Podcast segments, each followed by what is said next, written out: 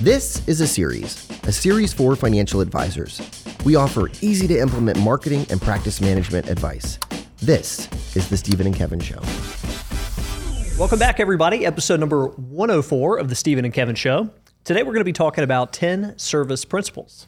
Yeah, it should be an interesting episode. We decided we each come to the table with five different service principles that we think financial advisors would benefit from hearing, um, but we may have some overlap. I'm curious. I, I don't know what you brought to the table. You don't know what I brought to the table. No, coming in blind, but I think it'll be good, different perspectives. And I think that's what, uh, you know, as we've talked about and prepared for this session, you know, service is different to different people based on our mm-hmm. own experiences. True. What you perceive as good service may not be exactly what I perceive as good service. What I value is not necessarily what you value.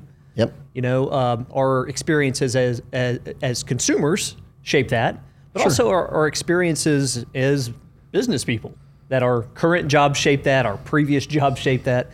And we had a good discussion prior to this about you know, past jobs and what uh, you know what they taught us about service. Yeah, and, and you and I both used to, our first jobs for both of us, we're working at a car wash, right? I worked at the Santa Fe car wash in Riverside, California, which during the summer, I'm telling you, it was hot as hell at that car wash. It was tough. It was not easy work. Yeah, no, I agree. I think uh, for me, wheels and bumpers, quality establishment. But uh, yeah, you learn a lot out there. You learn a lot about, you know, trying to, it's you know, earning tips, yes. which is interesting for the first time in your life. Yep. And you know, you know, you'll learn to be a better tipper, I think, than you would have if you never had a service job. Definitely. Did you, um, so I don't know how your car wash was set up, but did you work in the front or the back? Um, for us, it was like there was a front area where you like vacuumed, and then there was like a back area. And in the back area is where you would like polish up the car, shine it up, and that's where you got the tips. Yeah, you don't want to, the vacuums, that's, that's I, the sucker's I work. I started on vacuums and I got promoted. It's sucky work, is that on purpose? Was, was, that, was that a joke? Um, But one thing I did learn from that is that, you know, once I got promoted to the back where I could make some tips. Big timer. Um, you know, they, they want you to like pump out the cars, right? Like quick. I feel like I learned that I don't need to do that. I actually make more money if I slowed down. And I would, I would figure out whose car I had, right? And I would try and park the car by them, and I would just take my time.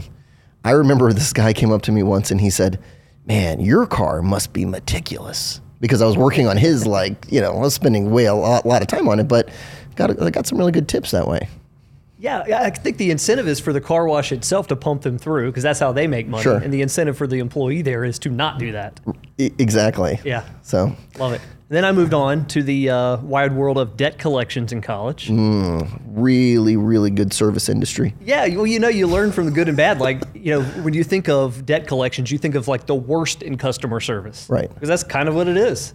Yeah. Like you don't have a lot of empathy. You're kind of there for that mission of collecting money from people. It's a who, full day of confrontation. Yeah, pretty much. Yeah. But but you learn a lot from that too, as to like how you sh- should not really treat people. I mean, it's not like that's an, uh, a nasty job to where you're being mean to people that you call, but it's not like you're you're you know being empathetic, being a great listener, really okay. trying to help them work through their problems. The mission is kind of like, I need you to pay your bill. Right. So it's just a weird dynamic. Like you wouldn't, I'll put it this way, as a financial advisor, you wouldn't go to the call center of debt collectors uh, to recruit your service talent right. in your office. Oh, that's man, that's a, that's a really good point. I mean, I, that takes a special type of person to be a debt collector, I feel like. Yeah, yeah, yeah for sure. But uh, it paid well, I'm I'm assuming? Yeah, like they, I think the average tenure there was like two or three months, uh, so they had to pay well. How long did you stick around? I was there for a couple of years. Okay. You know? I waited tables, did that for a while. Um, I loved doing that. That was a, and that one's all about service, right? That experience, obviously the food has to be good, but that, that that whole experience when someone's coming in, a customer's coming in, is like, it's really important.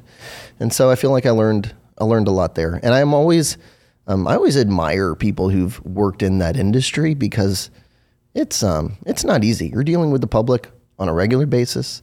You're dealing with people who just do all kinds of crazy things.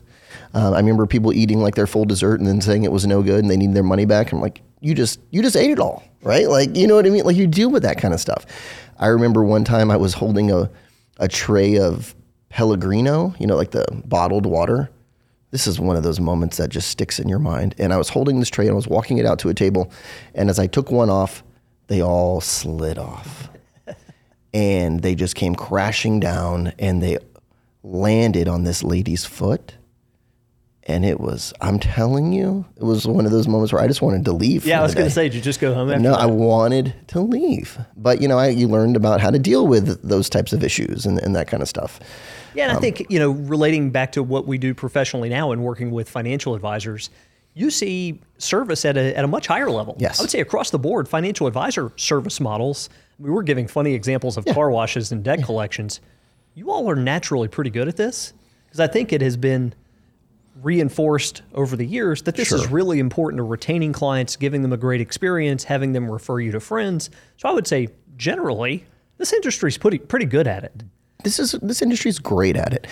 But, but I would say in terms of us all, you know, working on our craft and us all getting better, some teams, some organizations are way more methodical about this, way more consistent with their service than others. Yeah, and when they're bringing on new team members, right, they're training them in a certain way to be, you know, to elevate their level of service. So like, I think that's important as well. So even if you're a financial advisor right now and you're listening and you're thinking, I'm really good at that, like that's something I'm great at. What about your other team members? How good are they? Yeah, I would like to point out that some of you listening right now are lousy at this. Ooh. You're probably right. Just for the sake of numbers, it's a bell curve. There is. There is someone there's listening right now who's like, ooh, I'm not good at that. I call it this. There's somebody listening to this right now who's like, I call my clients back, generally. You know, it's like, uh, not many of you, True. but um, I'm sure there's a couple. But what we're trying to do is elevate it to a place to where the service that you provide is planned for, it is written down, mm-hmm. it is executed, you and your team is held accountable for doing it. And you could write a thesis on it if you were in grad school. That's mm. what we're looking for. So the, the best teams that we've ever worked with from a service standpoint are always refining. They're always getting a little bit better, incorporating one idea or another. Hopefully today's uh, podcast is helpful in that uh, regard. We'll move on from uh, talking about our childhood and earning tips. But it's so much fun. It's fun, to, it's fun to talk about that stuff, Stephen. It is. Well, you look back at, uh, at, at pictures like the one that was flashed up on the, the screen a moment ago. It was like almost twenty years ago. Yeah, and, and by the way, if you're listening and you don't see it, it's like Stephen sitting back in a chair with his hat on backwards, you know, twirling a pen in his hand and just collecting debts. You know, I was not only an excellent debt collector, Kevin, I was pretty cool doing it. I bet, know? I bet. Somehow over the last twenty years, I've lost that, but... You know, actually, I, I feel like that is, uh, again, sorry, not to not to talk about that job so much, but it's just such a unique job. I feel like it's one that numbs you to having to have tough conversations. So yeah, for sure. It's how I met my wife as well. Oh, wow. She collected debts. Wow. Did she stick around as long as you? She did. Jeez. She probably stuck around because of me. But uh, okay. Now we know the story. Don't ask her. She may have a different opinion on that. All right. All right. So I'm going to start it off today. And we're again, we're talking about ten service principles, unless some of these overlap since we didn't pre-plan for them to be different. In that case, it'll be nine or eight. Uh, but we're starting with the notion of ten. Yep. Uh, my first one is that you should treat your team like you want them to treat your clients. So we work with, uh, we have worked over the years with financial advisors who would outwardly say, oh, I'm great with my clients. My clients love me. But you see the way that they interact with their team and you think, gosh, that's hard to believe. Yeah. Like, are you able to change your persona that quickly from barking at team members mm-hmm. uh, to all of a sudden being a, uh, you know, a yes, ma'am, a, a yes, sir, a how can I help you? Is there anything else we could be doing better type of a persona? Yeah. And are they going to want to do that, right? Like if I'm a team member who's getting barked at, which I think is a great That's a great word. Um, am I going to want to treat clients that well? Right? It kind of, I think it funnels down, trickles down. Yeah. If you view, and th- this is tip, uh, typically the temperament of this kind of team leader. Mm-hmm. It's somebody who views themselves as a type A, decisive, yes. get her done. And it, you see a lot of turnover in those teams. Yes. Because they're they're not doing things like, you know, their good behavior with clients is taking an interest in their clients, learning about them, Uh, an occasional small gift, spending time over meals, that sort of thing. Mm-hmm. Their behavior with their teammates is more uh, uh, their teammates is more command and control. Yeah, you know, there's no concern about the person as an individual. It's more about like, here's what I need you to do and how fast I need you to do it. Get it done. Back in my day, you know, here's how this worked. I know those types of conversations, and I agree. I think it drives people away, but also, yeah, they're not going to want to serve clients at a high level if they're being treated in that manner. So that's, I think it's a great one. Um, Okay, the second one here, and I had no idea which direction we were going to go with this because we could have gone really broad and we could have said, let's talk about, you know, service model, like really broad, or we could have be really specific. Um, mine's kind of a specific one. It's a lot of buildup. I hope it's I know. Good. It's, it's okay. So I was, um, you know, recently, last week I was on vacation, right? And my wife and I were in Chicago and we stayed at the Ritz, right? And the Ritz is known for what? Service, right? It's like, it's it's the epitome of great service. And uh, and, and it, overall it was. It was a, it was a great experience. We're at ten o'clock at night. I'm upstairs, first night, I'm I'm brushing my teeth and I'm like, oh, I'm, I'm an avid flosser. I'm like, I need floss. I don't have floss. I forgot to pack floss. So I called down to the front desk and I said, hey, um, curious, do you guys happen to have any floss? And the guy who answers the phone says, nah. He said, nah. And I was like, what? You did I, you like a double take, like you called the wrong number or something? I did, I did think so. I was like, oh. And I said, um, I said, what, you, you don't have any anything or, you know, anything, no floss or anything like that? And he said, I said, no, like toothbrush kit or something. He said, nah, we ain't got nothing like that down here. And I was like, okay. And I hung up, right? But to me, that was one, that was a, not a great experience. So here's my lesson with this one is, don't be too casual with your language. I think that, like, you know, it, when you're thinking about high level service, there's a time and place, like, to kind of elevate your, your language a little bit. I mean, he could have said, I'm so sorry, sir. Unfortunately, we don't have anything right now. You know, like, he could have said that, but when he said, nah, like, that was just, it's like he was talking to his buddy. Right. That's what it felt like. Yeah. Don't be too casual. So when you're thinking about team members, or if you're catching a team member who's talking to someone and you hear them using language, it's kind of too, like, I don't know how to say it, too casual is the only way I can say it. You need to correct them on that.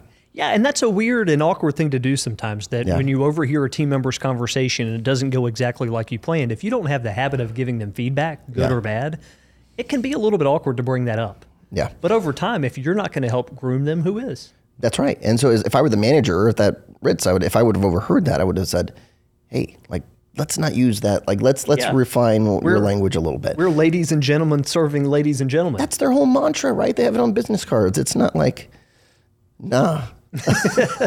Anyway. All so. right. Uh, number two. And I think this one is uh, one of the biggest for me, but I would say in terms of service, focus on response times. Mm, that's a good one. And what I mean by that is just, you know, and this can vary by tier of client. We talk a lot about segmentation and service models and that sort of thing. I would say for your top tier of clients, it is a drop everything mentality. That yeah. if they call with something they need, any kind of request it is, it's like, all right, we're on it, all hands on deck. Let's let's get this turned around for them. Yeah. I, I love that. I, anybody that I've ever worked with, uh, any other professional who gives me that kind of attention, I remember it. Yeah. And I recommend them more. Like, it shapes my whole perception of them, that I know if I can call, uh, you know, fill in the blank, and they're going to call me right back if I don't catch them, that's a huge asset. And, and I'll tell you, I think that, that that's a, a mantra that I think you do really well. Like, I think with anyone, like if you were dealing with outside vendors or anything, like I think you're always fast.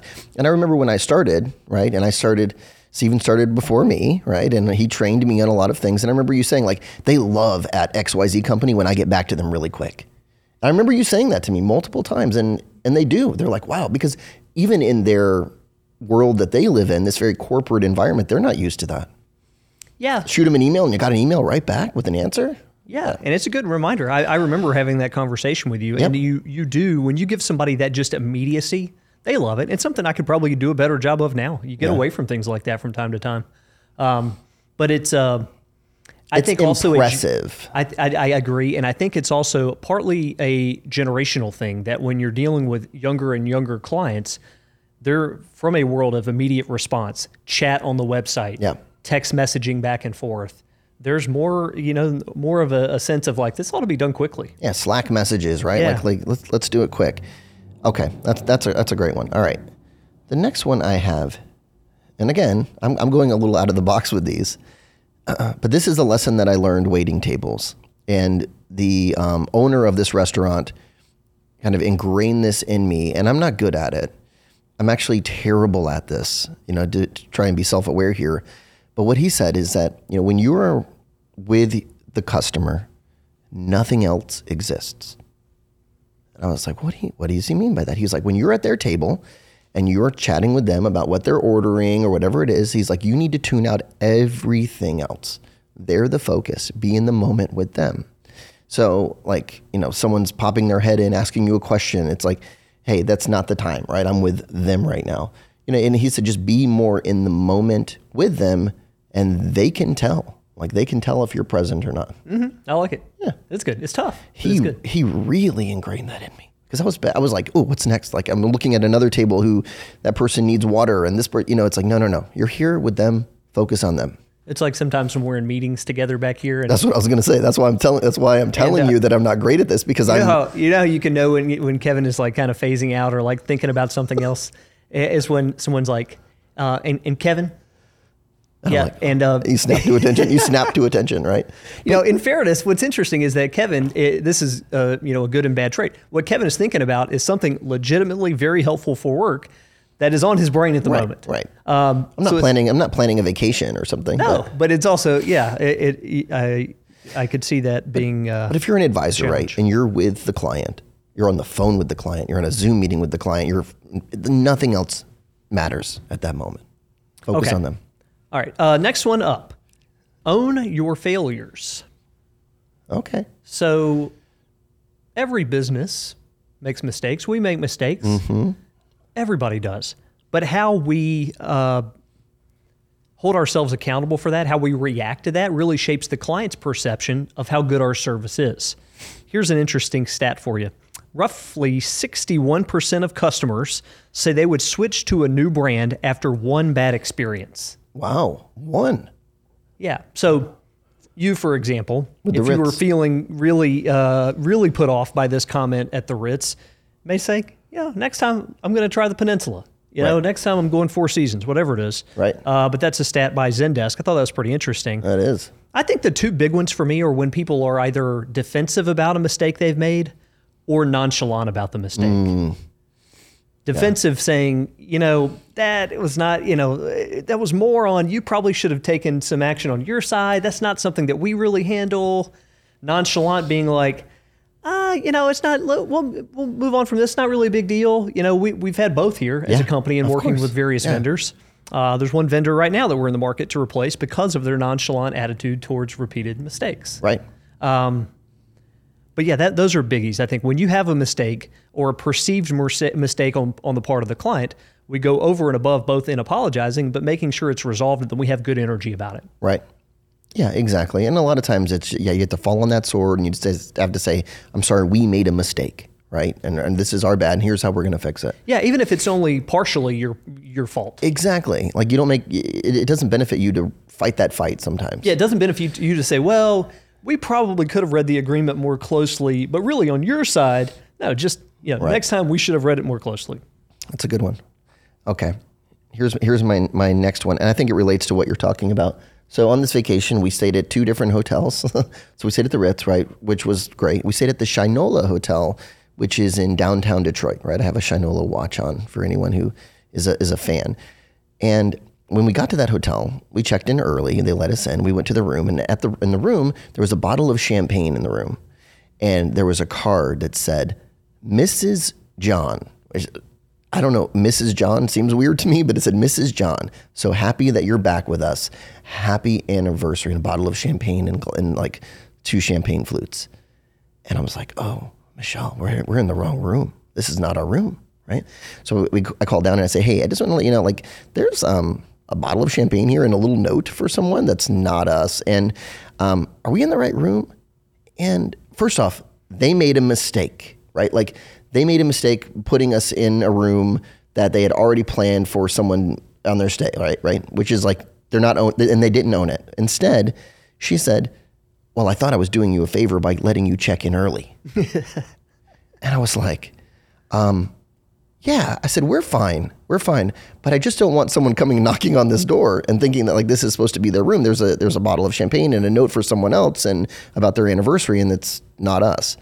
And then she said, I was doing you a favor by getting you checked in early.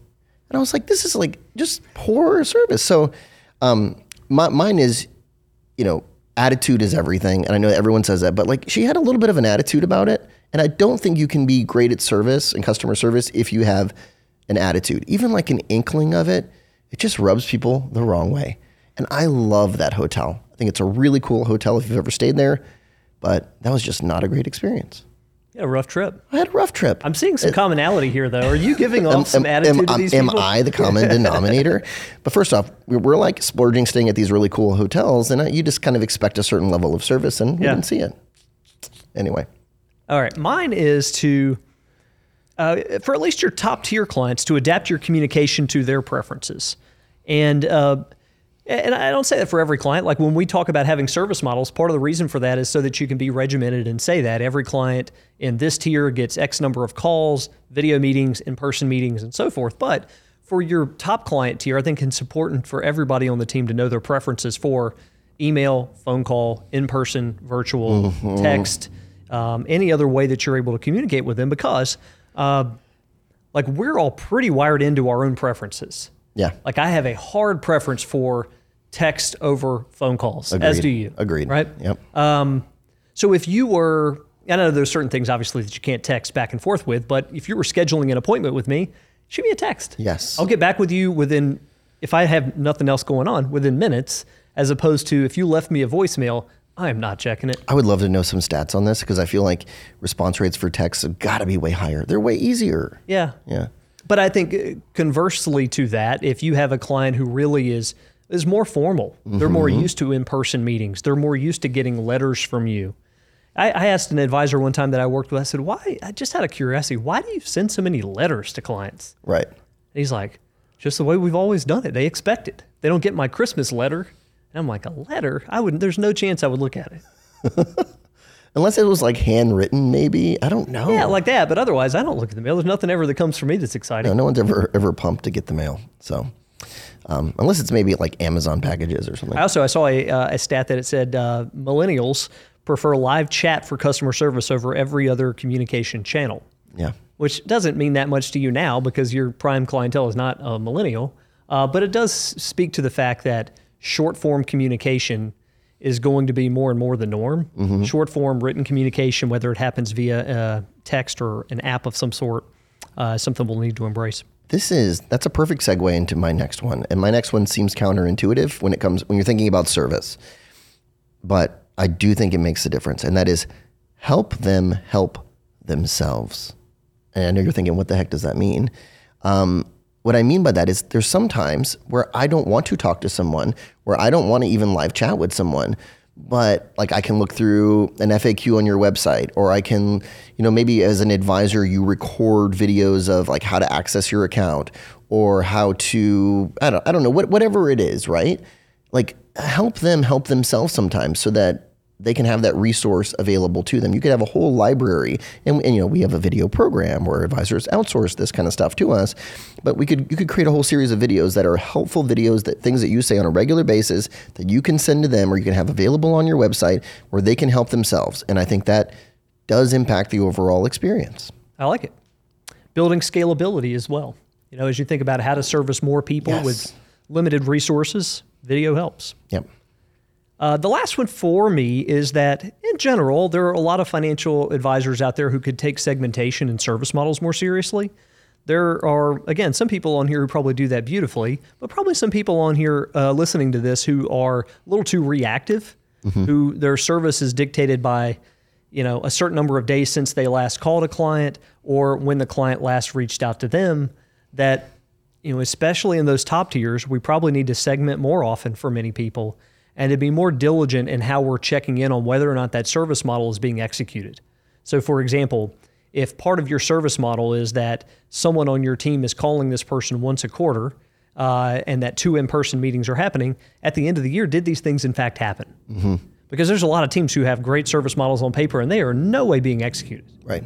That's great. I mean, it, you're right. It is, it's a great concept. It makes a ton of sense, but is it actually being done on a consistent basis? Yeah, I mean, it's boring to talk about how often are you meeting with people, but you know, this is that the kind of regular communication that solves a lot of problems out there about keeping their growth expectations in line, mm-hmm. about helping them understand what it is that, that you deliver in total, about what they're paying, about all these things, right? That the more you're in contact with them, you know, the, the smoother it all is. The more opportunities emerge. That's right. right. You know, the more referrals happen, the more sourcing names happens, the more, um, you know, you uncover that they have assets elsewhere and then you thought you had everything. Like you just, that regular communication does make a big difference.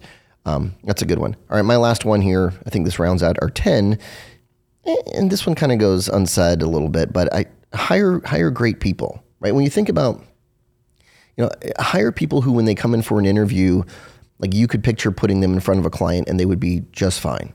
You know, it, there's sometimes when, you, when you're interviewing people and, and stuff, they just have, I don't know, maybe it's a little bit of an attitude or a chip on their shoulder or whatever. Like, don't hire those people. Hire people who maybe even come from the service industry and have had to do that. They're just really good at dealing with complaints, tough situations. Um, you know, I, I like I said before, I admire people who've worked in those industries. I've worked in that industry. Um, it just it, it it changes how you engage with people.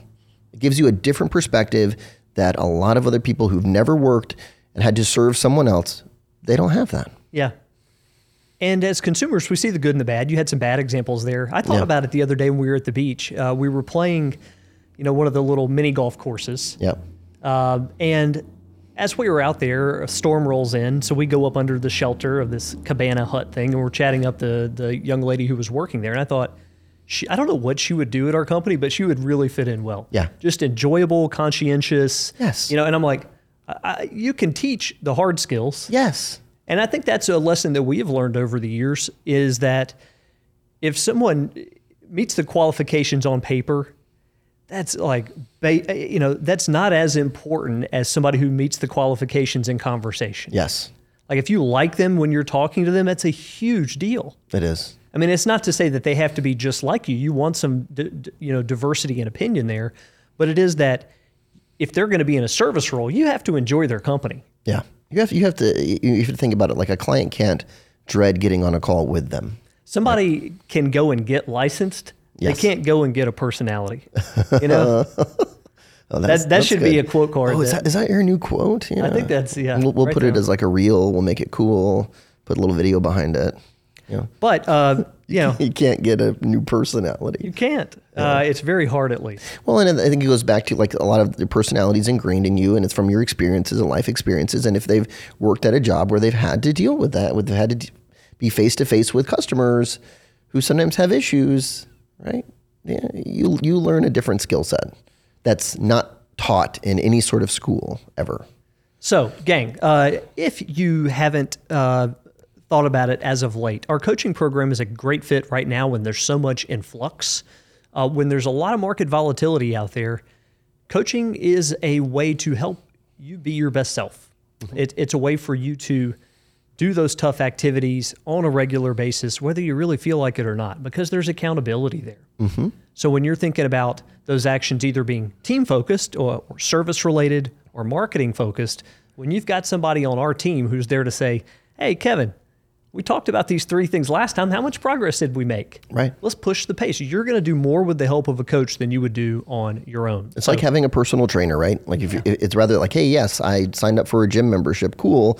Well, what about when you have that personal trainer who's like waiting for you and you have an eleven o'clock and you're they're waiting on you. And when you're there, they're going to make sure it's a good workout. Yeah, for sure. So if you haven't done it in a while, take us up on a coaching consultation. We'd be happy to chat with you to see if there's a fit. Otherwise, thanks for joining, everybody. Be sure to like and subscribe. And we will catch you next time. Thanks, everyone.